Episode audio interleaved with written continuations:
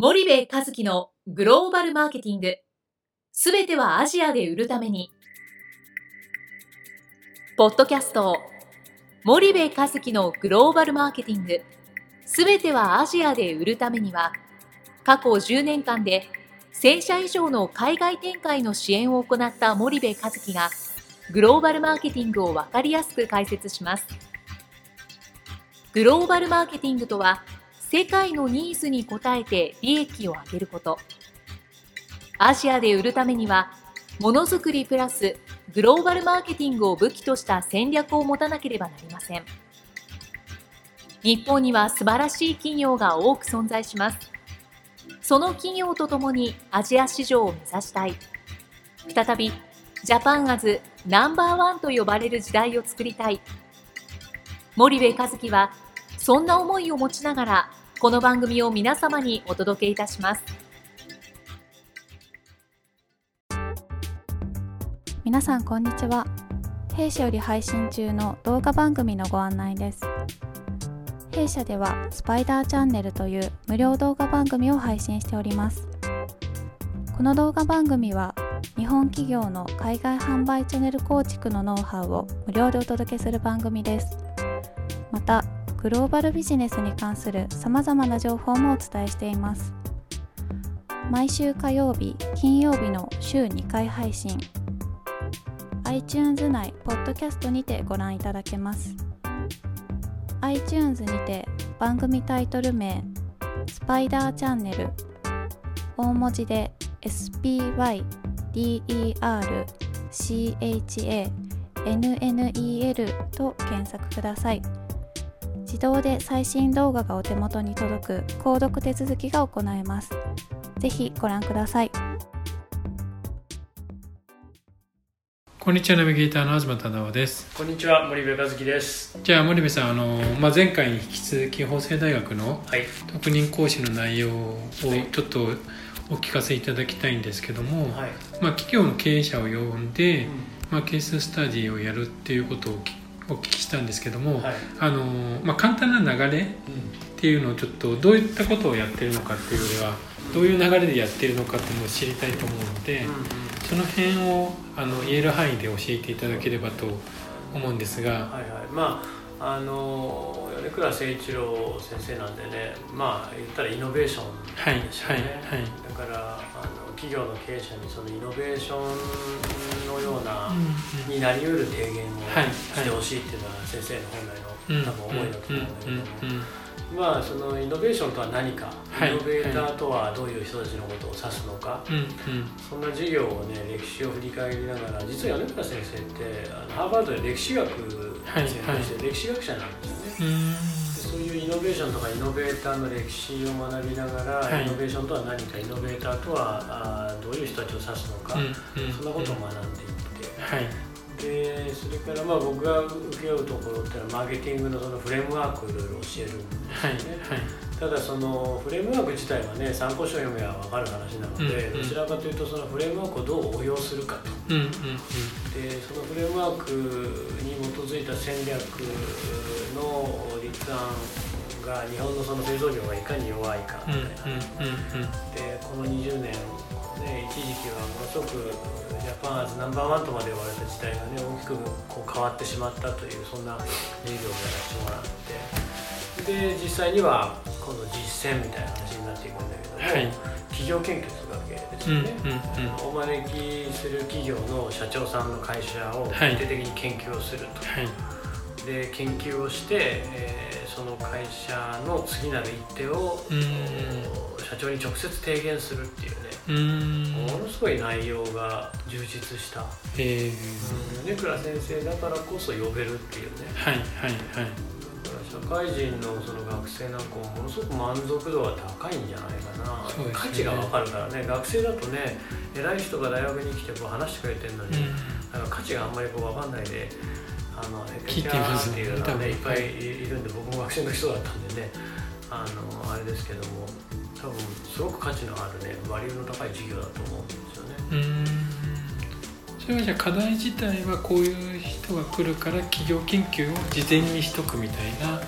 感じなんですかね。そう、はい、グループに分かれてね、はい、異業種保険会社に勤めてる人もいれば、コンサル会社に勤めてる人もいるし、メーカーの人金融の人いろんな人がいて、それがそれぞれまあ5グループぐらいに分かれてね、グループでこう課題を乗り越えていくわけですよ。でやっぱ MBA ってあの米倉先生も言ってましたけどねあの授業の内容もそうなんだけどもそこでどれだけの仲間と出会って、はい、でその仲間と共に苦しい思いをするかっていう、うんうん、でその苦しい思いを乗り越えるから仲間意識が芽生えてそれが世界に散った時にね、はい、MBA なんで世界中からいろんな人来てますから、うんうん、それがまたこう人脈としてグローバルに生きてくるっていうそれが MBA の醍醐味だっていうふうに言ってたんで、はいはい、ままさにそういうことですよね。課題の量なんて言ったらかなりの量なんで、はい、あのなんか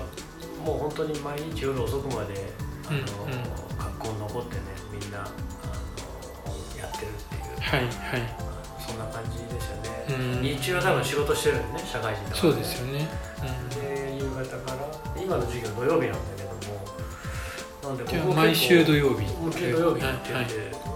4時ぐらいから始まるんだけどもねもうなんか午後からもう準備して、はいはい、で授業に挑むわけなんで、こっちも結構真剣でね、うんうんうん、あのもう学生も真剣なんでね社会人なんでねあのごまかし聞かないんですよ、うんうん、適当なこと言って適当にこう終わらすなんていうのはなかなか難しい。大学院だしね、はい、なので結構こっちも本気でやらないといけないっていう、うん、そんなあの内容で、はいまあ、でも楽しんでますけどね。僕あんまりこういうの向いてないのかなと思ったんですけど、うんうん、あの米川先生にあの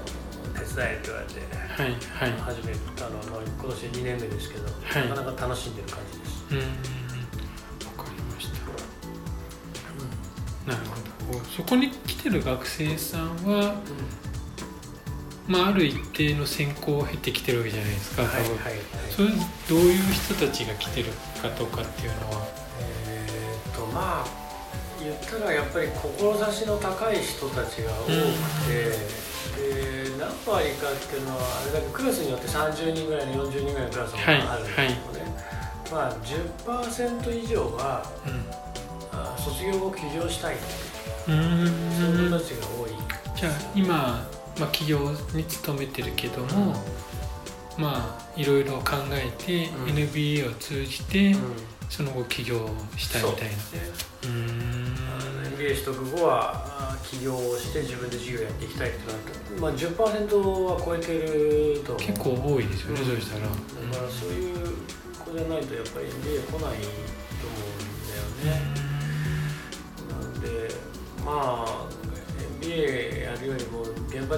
場出て実践でっていう考え方もあるんだろうけど人固めしたいと思ってる人もいるしあとやっぱりそのもちろん今の勤めてる会社の中で、はい、よりその大きな仕事をしていきたい、会社を舵取りするようなポジションで、ね、はい、まあ、つまりは役員社長を目指すとい。うような子たちもいるし、あとジョブを変えてね、はい、よりいい仕事について、よりなんだろう充実した、あの生活なり待遇なりを得たいっていう人たちもいるし。だってやっぱ海外からも来ててであの、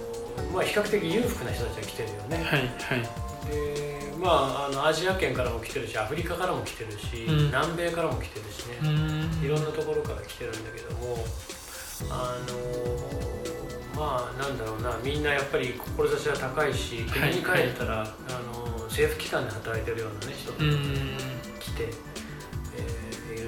アフリカから日本までね MBA 取りに来るって結構なことだと思うのでそうですね。あの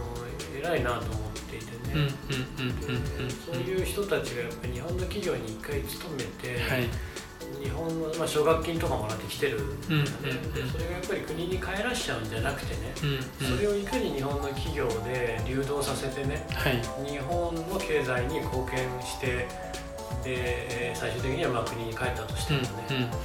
そういうところまでいかないと、はい、なかなかダメなんだとは思うんだけど、日本のそのそっちの本社これからの本社がやっぱり、はい、あのグローバルじゃないでしょ、うん、だから外国人がこう働きやすい環境のある会社っていうのはねなかなか少なくて。就就職もまた大変なんですけどねなるほどわかりました。じゃあ、あの今回ここまでにしたいと思います。はい、森部さんありがとうございました。はい、ありがとうございました。本日のポッドキャストはいかがでしたか？番組では森部一樹への質問をお待ちしております。ご質問は podcast アットマーク spydergrp.com ポッドキャストアットマークスパイダー grp.com までお申し込みください。たくさんのご質問をお待ちしております。それではまた次回お目にかかりましょう。